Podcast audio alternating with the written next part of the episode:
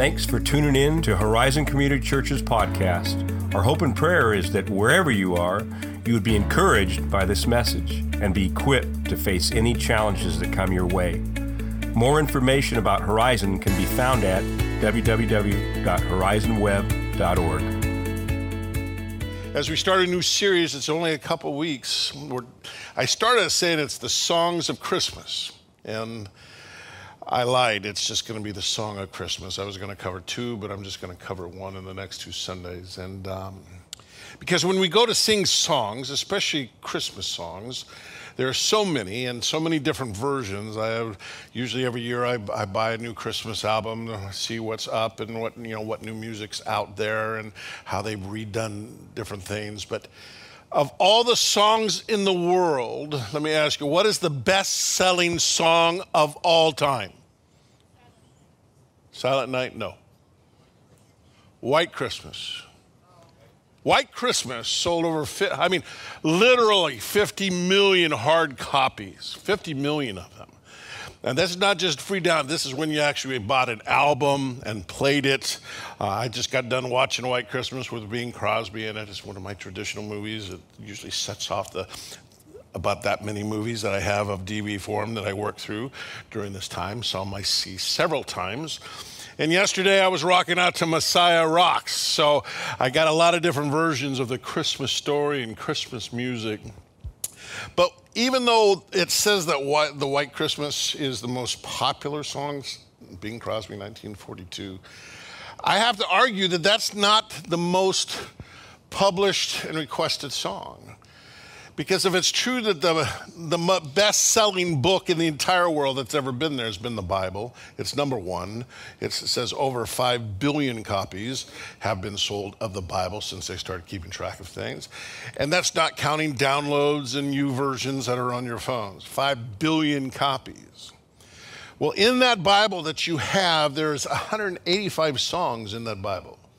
185 different songs. Now, the Psalms, that's means songs, is 150 of those. So that still leaves a lot of songs that are in the Bible. One of the first songs that was ever sung in the Bible was by Moses, and you find that in Exodus. The last song in the Bible sung is by Moses, and you find that at Revelation 15. And a bunch of songs in between. You have Psalm 119, which is the longest psalm seven, uh, 1,732 words. The shortest song is in Second Chronicles 5. It's only seven words long. But the song I want to cover today is Mary's song. Because there's a song there in Luke. So if you have your Bibles, go to Luke, because that's where we're going to be camping out today. Luke chapter 1. And in Luke chapter 1, it is Luke he is a doctor and, and a historian. And he writes Luke, and he writes Luke and the book of Acts, and really one book. We've broken them up in our Bibles, but Luke and Acts are one book. And he's writing to his friends. And he's very particular in, on what stories and what he wanted to include in the Gospel of Luke. Luke 1, verse 1 starts off this way Many have undertaken to draw up an account of the things that have been fulfilled among us, just as they were handed down to us by those who from the first were eyewitnesses and servants of the word. Therefore, since I myself have carefully investigated everything, he was one, he was very important into facts and Luke 1 is a lot of facts, a lot of stories. And these stories, not that he includes all the stories of Jesus, but the ones particular from the beginning, it says, it seemed good also for me to write an orderly account. So he's putting this in an order of account of order of things that have come. Most excellent uh, Theophilus, this is his friend, so that you may know the certainty of the things you have been taught. So his friend had been taught things about Jesus, but now he decides, I'm going to write an account. As a matter of fact, I'm going to go home, I'm going to research every bit of it, every dash, every, I'm going to interview people because Luke was never an eyewitness of Jesus himself. So he had to go back and interview all these people and make sure he had a, an orderly account of everything for the purpose that his friend would be encouraged by the stories that he wrote. Not stories of uh, being false, but stories that were true, that his faith was based on. And now I want you to read these things as they happened. So, Luke chapter 1, it's, it's a long chapter. It includes both the vision that uh, Zechariah had of, of, the birth of John the Baptist. It has, has Mary being visited by the angel, much like that movie clip shown. And then it has Mary's song, and then it has Zechariah's song. And that's where I was going to go into Zechariah's song, but we're just going to split Mary's song into two and cover that because there's some great stuff here. But Mary is visited by an angel, and an angel tells her in verse 30 of Luke 1 But the angel said to her, Do not be afraid, Mary. You've been found favor with God. You will be with child and give birth to a son, and you are to give him the name of Jesus. And he will be great and will be called the Son of the Most High. The Lord God will give him the throne of his father David, and he will reign over the house of Jacob forever. His kingdom will never end. Now, I know some of you have been in church long enough, you've heard stories about Mary and have to understand historically in Roman times, a girl could marry as young as the age of 12. A boy, it was a little bit later because they mature slower, at the age of 14. And the Jews had that same kind of thing that women, young women, were dedicated. They were engaged to men in their between 12 and 15 years old. That, that was for a lot of reasons, but the Jews held to that as long as, as, and also the boys in that. That, that way, at 12 to 15, in their, that would guarantee their virginity. And men with daughters, you understand that? Hey, arranged marriages at 12, 15, yeah, I like that idea. Let's, let's do that. Let's, let's arrange that again. And this betrothal was a binding betrothal. And so you have to keep in mind that Mary is somewhere between the ages of 12 and 15 years old. So don't lose that as she's beginning to talk and beginning to see everything that's coming about and that she's experiencing from a teenager. And so here's this couple, they've been betrothed. Mary's been betrothed to, to Joseph, which means that it could be within a year of an engagement that took place. Mary would get her affairs in order, and the man, Joseph, would be building a home for them to live in. They didn't live together until the wedding that was to take place. And it's in the midst of this, where she's in that teenage years, that an angel visits her and tells her that she's going to birth the Son of God. And the first thing she does is not go tell Joseph. Because in the storyline, you go, okay, she runs and tells Joseph, and Joseph, well, what am I going to do now? That's not what happened. The first thing she does is not go tell her parents. The first thing she does is goes and visits her, her relative, Elizabeth, who she was also told was pregnant. And she's much farther along. She's about six months along at this point in time when Mary goes to Elizabeth. And it says in Luke 145 that when Elizabeth heard the voice of Mary, the baby inside of her moved and jumped because of the sound of Mary's voice. And this is Elizabeth saying this Blessed is she who has believed, and what the Lord has said to her will be accomplished. Now, just a little thing about Mary here. Within Baptist churches, they don't spend a lot of time talking about Mary, okay?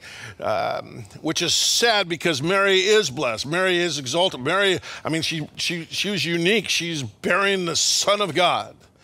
The danger is, is that some have taken, some churches have taken Mary and brought it to a place that is not true either. I mean, the Baptists have kind of neglected Mary along the way, but there are other churches that kind of put her that she was sinless, that she was forever a virgin. She, you know, and when she died, her body and soul were taken up to heaven, and that Mary is the dispenser of grace.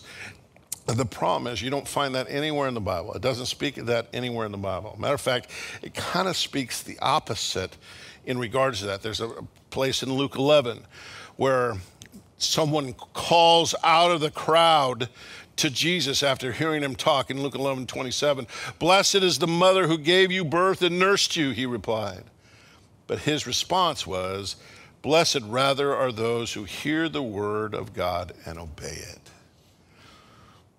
Later in, Luke, it talks about that when his mother and brothers showed up to seek him, Jesus is, hey, your mother and brothers are outside. And Jesus' response was, My mother and brothers are those who hear God's word and put it into practice.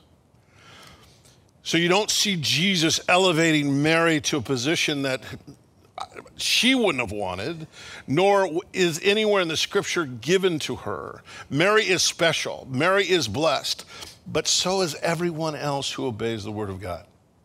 Okay? That's what the scriptures say. Blessed are those who not only hear, but obey as well. And so I want to, because I know some of you were raised Catholic, and, and, you know, and you know, there's a lot of teaching. There's some teaching probably many of you guys have that, well, I think that's in the Bible. That's not in the Bible. You were just told that. And I encourage you to verify what I'm saying. Go to the scriptures yourself, look it up. Don't just believe it because I say it, all right? Um, there's too much of that going on in today's world. But Mary is not the dispenser of grace, she's the receiver of the grace, she's a recipient of it. And there are those who want to pray, the people that pray to Mary, they pray to the saints, they pray to their parents. I'm going to tell you guys, only God hears my prayers. I do not pray to mom and dad. They're not waiting for me to say a prayer to them. I don't go out, I go out to the cemetery, I hang out there, not to talk to mom and dad. They're not going to respond to me. All right? That's not how it works within the scriptures. God is the only one who hears my prayers. I can't say to a saint, I can't say to, to some past person that I know was a godly person, hey, can you bring these prayers to God for me? Because Jesus is the one who hears my prayers and brings them to the Father. So I don't need a middle person in order for that to happen. So I want you to say, Mary is blessed. Mary, I, a teenage girl is going through this, and she believes what the angel says, and she acts upon that. And in the midst of that, she begins to sing this song. Now, I don't think it was to words. Most of my songs that I write start off as poems, and that's what many of the songs, some are set to music, some are not. I don't know if this was ever set to music. I, I looked, I couldn't find anything. I'm sure someone has written these words down. But I want us to read together her song, and we're going to just kind of go through a few verses of this. So, Luke 1 46, the words will be up on the screen. Let's read this together. And Mary said, My soul glorifies the Lord, and my spirit rejoices in God my Savior for he has been mindful of the humble state of his servant. From now on, all generations will call me blessed.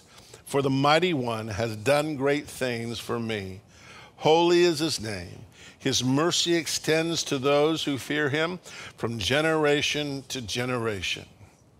He has performed mighty deeds with his arm. He has scattered those who are proud in their inmost thoughts. He has brought down rulers from their thrones, but has lifted up the humble. He has filled the hungry with good things, but has sent the rich away empty. He has helped his servant Israel, remembering to be merciful to Abraham and his descendants forever, even as he said to our fathers. Now, that's pretty good for a teenage girl all right? That's good for anybody at any age to, to, I mean, to recount because there's so much scripture that she's going back to, so much of the, what we call the Old Testament that she's reflecting on.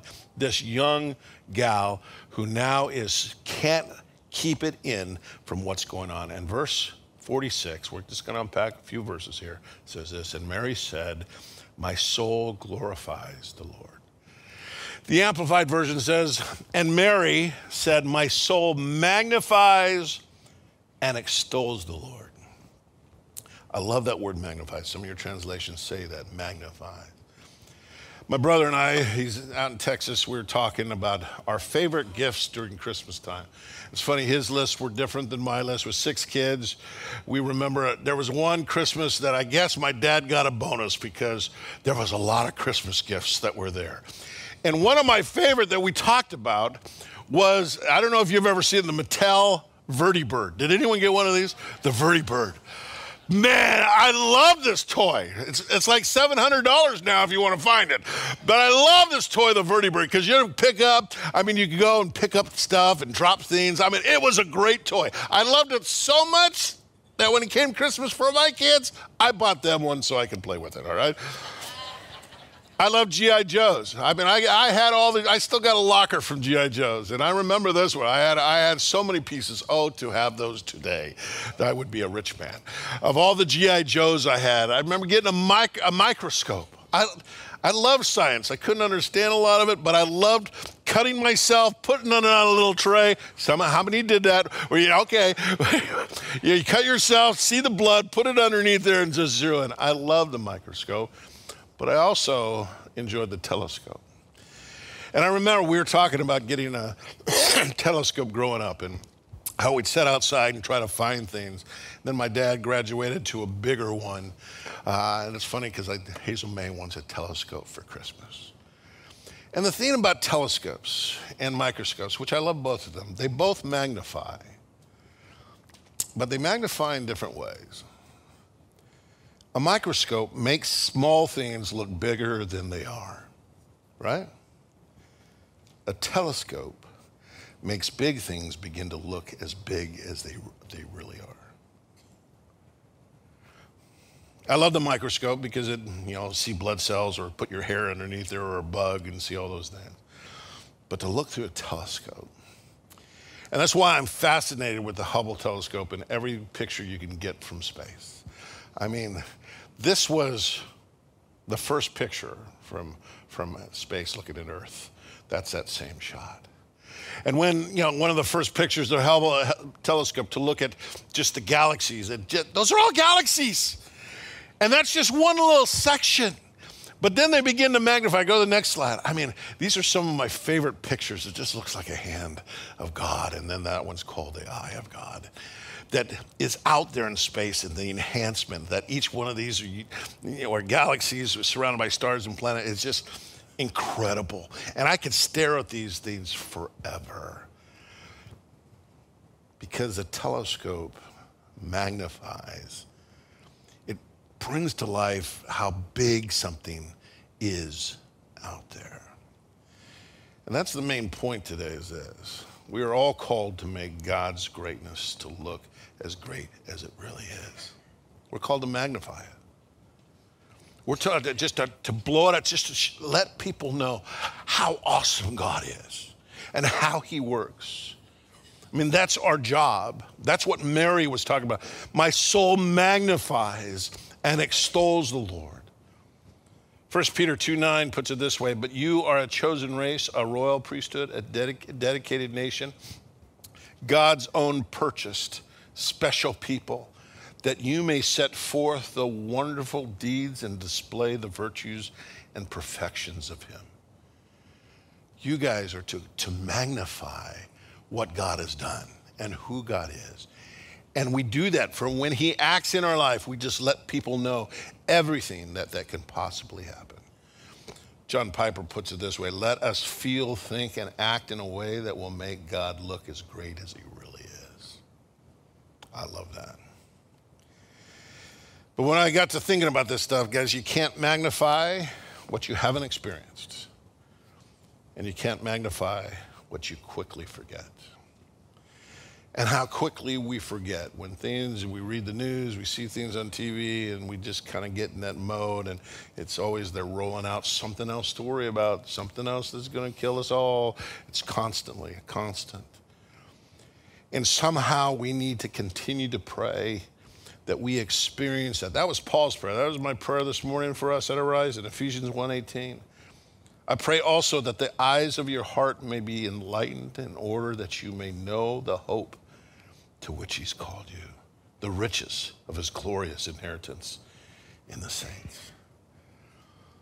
I mean, what a prayer that we should be praying during this Christmas time that God would open our eyes God, let me see. Let me not miss. I say it every year constantly. I said it to staff last Friday at our Christmas party. Let's not miss Christmas. Let's not miss the grandeur. Let's not miss the emphasis of what it's all about and the joy And, and, and sometimes it just open our eyes. Let us see as a kid sees. Of just, oh, ooh, wow. I mean, that's kind of what I wanted it to be when you walked in this place of, wow, the trees, the this, the that. I mean, it's just lights, it's just decorations, and now we got to figure out where we're going to put all the stuff after it comes down. But to live in that place when we've experienced God, whether in the smallest way, our job is to magnify that to others. Psalm 103 2 says, Praise the Lord, O my soul, and forget not all his benefits. Because we tend to forget. We can remember difficult times. We can remember the last time we went through a hard time, and maybe we're still going through a hard time. But we have to sit down and remember when, when did this happen? Oh, that's right. That, that's why I journal. I don't journal every day. I journal, journal all the time. But I, when I journal, I go back and I reread. Oh, that's right. God did this, and God did this, and God answered this. Of remembering. And that's what Mary had. She had incredible joy. Verse 46. And Mary said, My soul glorifies the Lord, and my spirit rejoices in God my Savior. She had a deep joy of what God was doing. And the response is praise. Whether that's standing up, whether that's sitting down and getting low, whether that's hands in the air, whether that's clapping your hands. Yesterday, you ladies were here, which meant my wife was here, which meant I could turn my stereo up as loud as I wanted to. And I got a surround sound placed in there, and I put on Messiah Rocks. Now, I just put it on there to see how my sound system would handle it. And the first song started going, and I got chills, and I sat there for the hour and 10 minutes to watch the whole thing, and I kept cranking it up. I'm sure the kids walked by, Dad's listening to something because the ground is moving right now. And I'm telling you, as we're listening to this, if you've never watched or seen Messiah Rocks, it is an incredible, it's Handel's Messiah just rocked out a bit with a full orchestra. It's awesome. But I sat there and I'm glad I was by myself watching it because I'm crying, I'm weeping. I mean, it was just so powerful, the joy that was there, because you just have to praise. And sometimes that's with tears, sometimes that's with clapping, that's sometimes, yes, of joy. I mean, joy to the world, the Savior is born. That should be our response to these things. Paul puts it this way in Ephesians Do not get drunk with wine, which leads to debauchery. Instead, be filled with the Spirit. Speak to one, one another in psalms, hymns, and spiritual songs. Sing and make music in your heart to the Lord. And always give thanks to the Father for everything in the name of our Lord Jesus Christ. I mean, I was reading that passage when a, a friend of mine from the East Coast texted me because he knows where I'm sitting. And uh, of course, it's later back there, and he had just thinking about you today. And I go, man, I just read this verse, and I just want to say, man, I'm rejoicing in our friendship, and just again to rejoice the joy that comes in. I can't contain it. I got to let people know whether I'm singing, whether I'm shouting, whether I'm crying, whatever it may be, just the joy that's inside of me. And Mary throughout this psalm is going back, and we'll do a lot more of this next week when it talks about just all the Old Testament references that she is bringing up. That's why Paul says in Colossians, let the word of Christ dwell in you richly as you te- teach and admonish one another with all wisdom, as you sing psalms and hymns and spiritual songs with gratitude in your hearts to God. I mean, the word of God comes in and I can't, I can't contain it. I got to tell people whether I'm singing it, whether I'm praising it, whether I'm saying it. And her joy was deep inside and she had to praise God. That's why the rest of verse 47 there says, And my spirit rejoices in God, my Savior. Because Mary needed a Savior just like every single one of us did. She needed grace, just like every single one of us did. And her rejoicing is in the fact of remembering God is my Savior. What a great time during this Christmas time just to remember, to sit back and recall when you came to Christ. When did God reveal himself? Were you a little child? Was it when you were an adult? Was it recently? Was it a long time ago? Of just joy of that God is my Savior. That's what Christmas is all about the Savior of the world, Emmanuel, coming with us. Verse 48 says, For he has been mindful of the humble state of his servant. From now on to all generations, they will call me blessed. That word mindful means that he has chosen. Not only is God my Savior, but then you reflect on God's mindful of me. He's mindful of you right now. Whatever situation you're walking through. Whether, man, everything's fantastic, you don't know how it's ever been better, or you don't know how it could get any worse than this. God is mindful, He understands. David said this in Psalm 8, verse 3 When I consider your heavens, the work of your fingers, the moon and the stars, which you have set in place, which I would love. Can you imagine if David had the shots of Hubble today and rewriting Psalm 8? I mean, he just saw specks in the sky. He didn't know those were galaxies. He could see the moon. He didn't. He just saw stars. That said, can you imagine that the hand, that eye? If you show that to Dave now, write a psalm. What are you going to say? I mean, just the explosion that would come out of him. He's just seeing with the naked eye. What is man that you are mindful of him? The Son of Man that you care for him? You made him a little lower from than the heavenly beings and crowned him with the glory and honor. You made him ruler over the works of your hand and put everything under his feet. Here's Mary saying, The God of the universe noticed me. And I'm going to tell you, the God of the universe notices you. that should be again an opportunity just to praise. My God and my Savior, you are mindful of me. Paul says this 1 Corinthians 1:26 brothers think of what you were when you were called remember not many of you were wise by human standards you weren't that smart some of you mainly people in the second service.